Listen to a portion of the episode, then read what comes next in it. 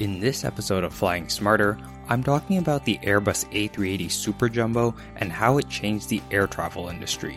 But first, I'm going to look at what it means if you get the dreaded SSSS code printed on your boarding pass.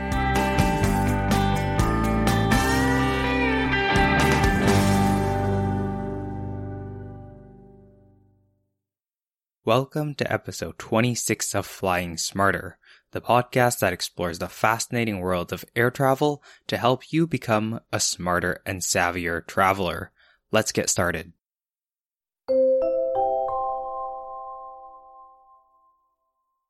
What does it mean if I have SSSS printed on my boarding pass?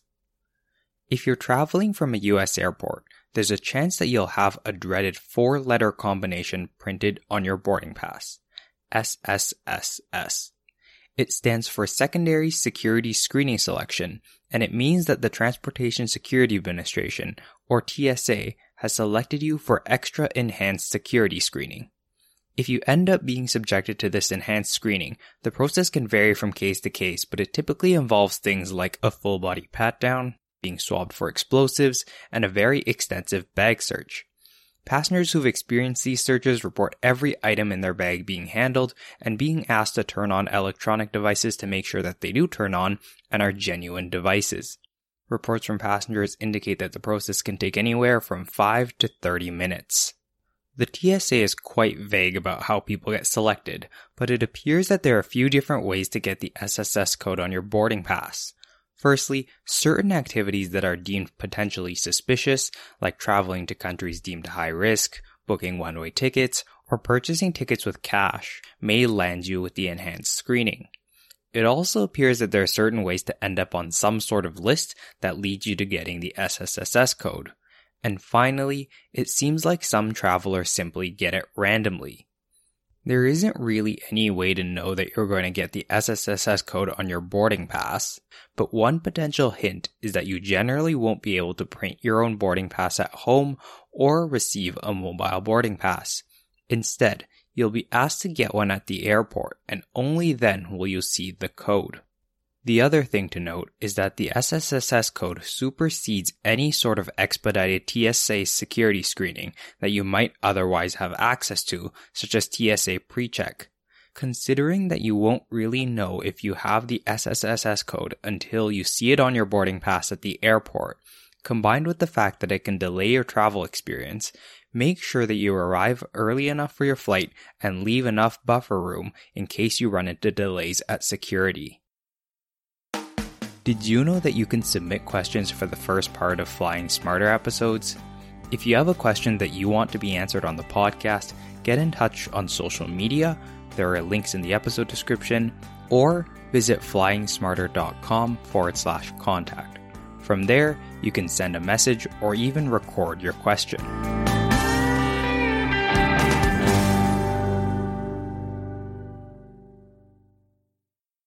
The Airbus A380.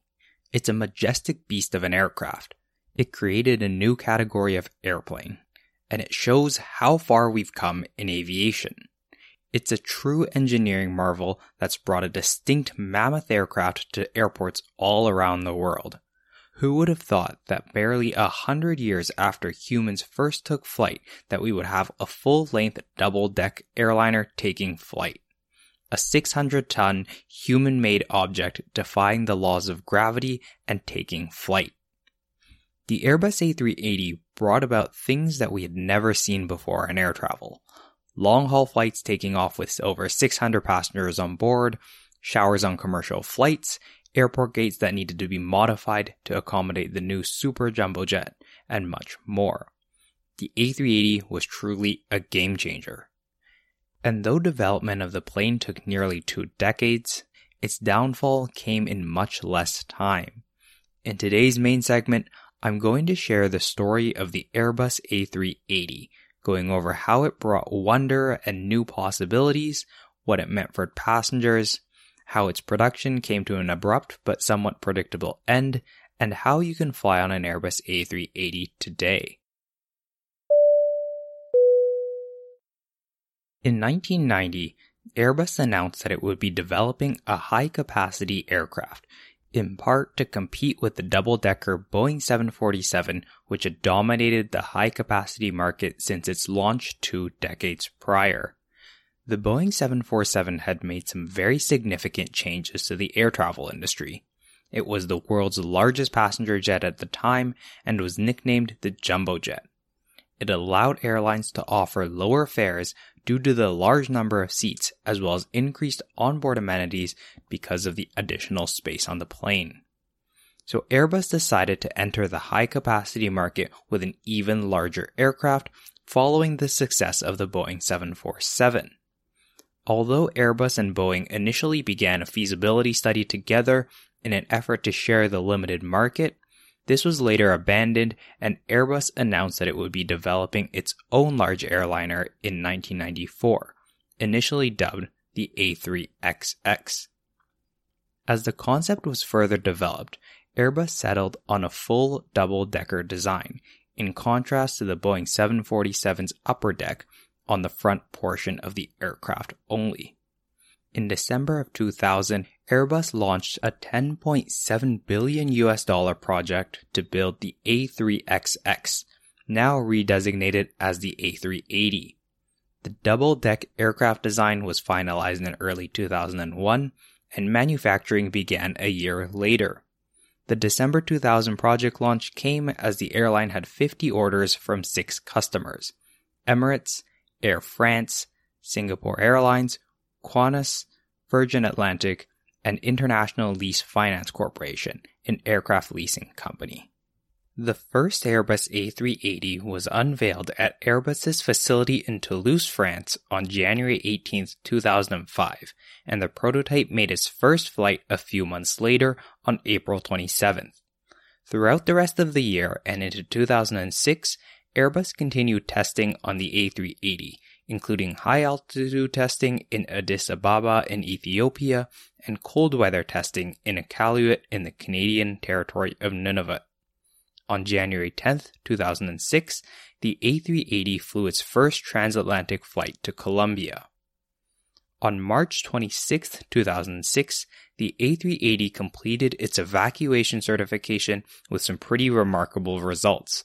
With half of the exits randomly blocked, 853 passengers and 20 crew members exited a darkened aircraft in 78 seconds, paving the way for European and American authorities to approve the aircraft to carry up to 853 passengers. Things did not go smoothly going forward though, and the A380 saw numerous production and delivery delays. Between June 2005 and October 2006, Airbus announced delays in A380 initial deliveries three different times, causing an increasing decline in stakeholder and shareholder confidence. Although Airbus only ever produced one variant of the A380, the A380 800, there was actually a second variant initially planned, the A380 Freighter. However, as delays mounted during production and development, Airbus focused its work on the passenger variant. As a result, freighter orders from FedEx and UPS were cancelled, and the cargo version was never built. The first A380 delivery finally occurred on October 15, 2007, when Singapore Airlines received the first aircraft in its A380 order. The plane entered service 10 days later on October 25, 2007, flying Singapore Airlines Flight 380 from Singapore to Sydney. Emirates and Qantas received their first A380s the following year and launched flights between Dubai and New York for Emirates and between Melbourne and Los Angeles for Qantas. Because of the Airbus A380's size and passenger capacity, airports had to make some changes to accommodate the Super Jumbo. Many airports had to modify existing widebody gates to accommodate the A380 which is around 30% larger than the next biggest passenger aircraft, the Boeing 747 400. Airports also built special gates with three jet bridges for the A380, including one that connected to the upper deck. This was also a new concept as all passengers boarded and deplaned from the lower deck on the Boeing 747. In terms of ground handling equipment, the A380 required service vehicles like catering trucks that could reach the upper deck.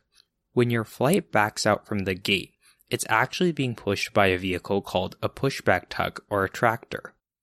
The A380 required tugs that could handle the plane's significant weight. Also, the A380's outside engines were farther out from the center line of taxiways than those of the 747. As such, it required a certain taxiway width to prevent foreign objects from entering the engines and to avoid damage to airport infrastructure like lighting and signage. Despite the heavier weight, though, runways generally did not need to be reinforced because the weight was distributed on more wheels than on any other passenger aircraft. Similarly, because of the extra engine power, the A380 did not require a longer runway than other wide body planes. The A380 technically has a maximum capacity of 853 passengers, but no airline has ever configured its planes with anything close to that many seats. A380 configurations range from Korean Air's 399 seat A380s to the 615 seats found on some of Emirates' A380s.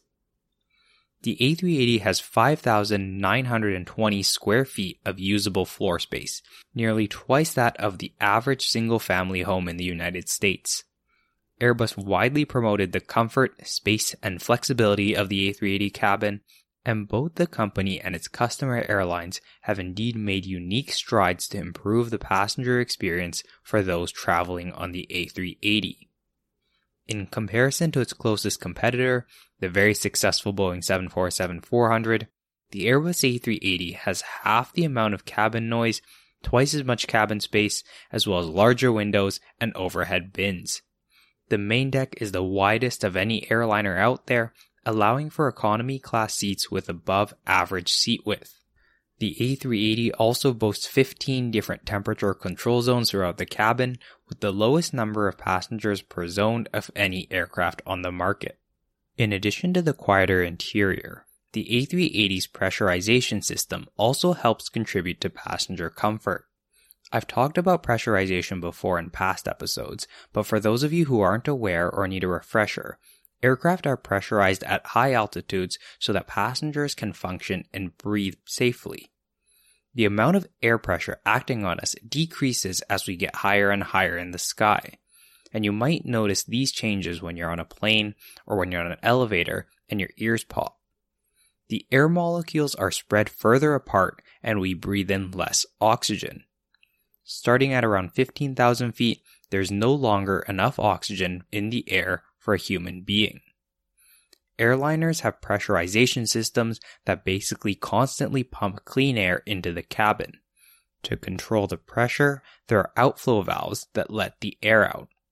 The pressurization system is why you can't open a door in flight and why the air in a plane cabin gets changed every few minutes. Planes are generally pressurized so the cabin has an internal pressure equivalent of around 8,000 feet. That means that even if you're cruising at 36,000 feet, it feels as if you were at 8,000 feet when you're inside the cabin, which is perfectly safe for humans. The A380, however, has an internal cabin pressure equivalent to what you would feel at around 6,000 feet. This leads to passengers being significantly more comfortable as they are in an environment that more closely resembles to what they would feel on the ground. The difference here can help reduce things like aches, fatigue, headaches, and it improves the flying experience overall. We'll be back after a quick break. Join pilot and adventurer Fernando Pino as he takes you on journeys to discover exciting destinations across the UK and Europe. You'll fly with him to hidden gems and experience local culture, from bustling streets to serene hideaways and the best places to eat, sleep, and play. Travel Plans is more than a podcast. It's your ticket to exploring the world and its history with a friend. In this episode, we are flying to discover a beachside paradise perfect for the whole family. Discover golden sands, activities galore, and even free childcare so you get your own break too. Why am I still here? The A380 has also paved the way for some pretty unique passenger experiences. Emirates and Etihad Airways have installed onboard bars for business class passengers. Qantas installed a lounge area, and Air France unveiled an onboard electronic art gallery. Korean Air put a physical duty free shop on board. Singapore Airlines has recently introduced a new first class product on its A380s, which basically look like a small room with a bed and a recliner seat in it. I think one of the most luxurious A380 products created, though, was Etihad Airways' Residence. Each of its A380s has one of these, and it's essentially a three room suite with a main sitting area, a bathroom with a shower, and a bedroom. It comes with a personal butler and, of course, an exorbitant price tag. Perhaps one of the most famous A380 innovations is Emirates' onboard shower, which allows first class passengers to take a shower during their flight. First class passengers can reserve a shower slot during the flight in one of the aircraft's two onboard shower suites, which feature a toilet, a sink, an enclosed shower, and even heated floors. Passengers get 30 minutes in the shower suite, although they only get 5 minutes of running water in the shower. There's even a timer in the shower to help passengers see how much time they have remaining. If you're fortunate enough to have this experience and feel that 5 minutes isn't very long, the good news is that you can turn the water on and off during the shower, and in 5 minutes only counts when the water is running. I haven't tried it myself, but I've heard that the whole experience is pretty impressive. A380 orders remained relatively steady throughout the late 2000s and early 2010s. On November 4, 2010, an Airbus A380 operating Qantas Flight 32 took off from Singapore Changi Airport.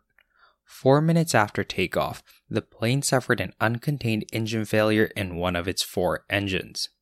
The plane successfully made an emergency landing back in Singapore, but the incident led Qantas and Singapore Airlines to temporarily ground their A380 fleets.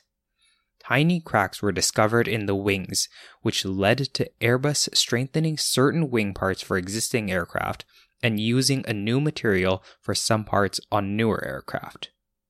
On top of this, Airbus was not getting as many orders for the A380 as it would have liked, and it was becoming increasingly likely that the A380 would never become a profitable venture. Airbus scored a win in 2013 when the largest A380 customer, Dubai based Emirates, placed an order for 50 additional aircraft.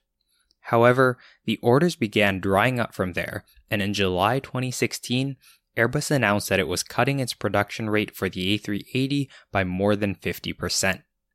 In February 2019, Airbus announced that it would end A380 production by 2021 after Emirates dropped an order for 39 A380s. Airbus was losing money on each A380 produced, and it simply did not make financial sense to continue producing the aircraft. The last A380 was delivered to Emirates on December 16, 2021. Interestingly, no US carrier has ever ordered the passenger variant of the A380. It may seem surprising that some of the world's largest airlines in one of the world's largest aviation markets didn't order the Super Jumbo, but there are a number of reasons why this is the case. A common complaint among airlines was that it was too hard to fill the A380, and an American Airlines executive once basically straight up said that the A380 was too big for their network. The A380 has been successful for airlines that have a single hub where lots of passengers connect through. Emirates has perhaps been the most successful with this model, funneling passengers through its massive hub in Dubai. Singapore Airlines and British Airways have also had success with this model at their bases in Singapore and London Heathrow, respectively. The major US carriers each have multiple hubs spread across the country, and there simply isn't a high enough concentration of passengers at any of these airports going to a single destination. On top of that, airlines in the US had started moving towards smaller aircraft and this trend has been seen in other parts of the world as well, and I'll discuss it more in a bit. So, why was the A380's production run so short lived?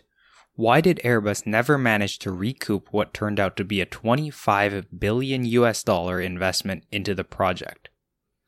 There are a number of reasons that I'll go into, but the overarching theme is that times were changing. In the latter part of the 20th century, Boeing was doing very well with its Boeing 747s, but as development and production of the A380 began, demand for very large aircraft was starting to decline. On top of that, engines were becoming more and more efficient. Fuel efficiency is massive in the aviation world, and fuel costs are one of the biggest operating costs for airlines. The Boeing 787, which was launched in 2003 and entered service in 2011, had engines with 12% better fuel efficiency than those of the A380, a massive improvement. Airbus's own A350s also had significantly more efficient engines. The other thing is that airlines began placing less of a focus on the traditional hub and spoke model. A hub and spoke network is one where airlines have one or more major hubs where passengers connect through. This allows airlines to offer itineraries between many destinations by using connections at the hubs. However, passengers obviously prefer direct flights, and airlines have moved towards more direct long haul flights. In the past, only large aircraft like the Boeing 747 had the fuel capacity to cross the Atlantic or the Pacific, but now there are lots of smaller planes that can fly long distances. Airlines began to realize that these smaller planes had similar unit costs as the A380, but with less seats, there was less risk of not being able to fill the plane. Although production of the A380 has ended, it is still in service with a number of airlines around the world and will likely continue to fly for years to come. I'll briefly go through the current status of A380 operations around the world to give you an idea of where you can fly on one or where you can see one, and I'll try to update this section in the future if there are significant changes. As of the time of publication of this episode in early January 2023, there are eight airlines currently operating the Airbus A380, down from 14 airlines before the COVID 19 pandemic. On top of the eight current operators, there are an additional two airlines that have plans to reactivate their parked A380s. Emirates is the world's largest operator of A380s with over 100 of the aircraft in its fleet, though about a quarter of them are currently stored. Emirates flies its massive A380 fleet to destinations all around the globe. Singapore Airlines currently flies its A380s between Singapore and the following destinations Sydney, Hong Kong, Mumbai, London Heathrow, Frankfurt, and New York's John F. Kennedy International Airport, although it plans to withdraw the A380 from its JFK flights in May of 2023. Qantas currently operates A380s on flights from Sydney to London Heathrow via Singapore and on some of its flights between Sydney and Los Angeles. Tokyo based All Nippon Airways ordered three Airbus A380s to fly on the high demand Tokyo Narita to Honolulu route and continues to do so today. Korean carrier Asiana Airlines operates A380s on flights from Seoul in South Korea to Bangkok and Los Angeles. Korean Air is flying A380s from Seoul to Bangkok and New York's JFK Airport. Qatar Airways currently flies its A380s between Doha and four destinations Bangkok, London Heathrow, Sydney, and Perth. British Airways has its A380s operating on flights between its hub at London Heathrow and Dubai, Johannesburg, Doha, as well as a number of cities in the United States, including Boston, Chicago, Dallas, Los Angeles, Miami, San Francisco, and Washington, D.C. Lufthansa and Etihad Airways are the two airlines that are planning to reactivate some of their A380s in the summer of 2023. The former A380 operators that have dropped the aircraft from their fleet during the pandemic are Air France, China Southern Airlines, Malaysia Airlines, and Thai Airways International. Despite it being a business failure, the A380 has made a significant ongoing impact on the world of air travel. It's pushed the limits of what's possible and it's created a new category I've been fortunate enough to have flown on an A380 a few times, and when I was on board, I would walk around the cabin during the flight and think of how massive it was while being reminded that the whole thing was flying in the air.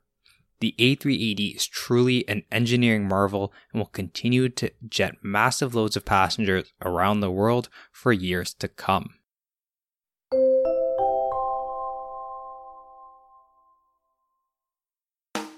Be sure to follow or subscribe to Flying Smarter on your podcast platform so that you get new episodes right when they're released. That brings us to the end of this episode of Flying Smarter. Thank you for listening, and I'll talk to you again soon.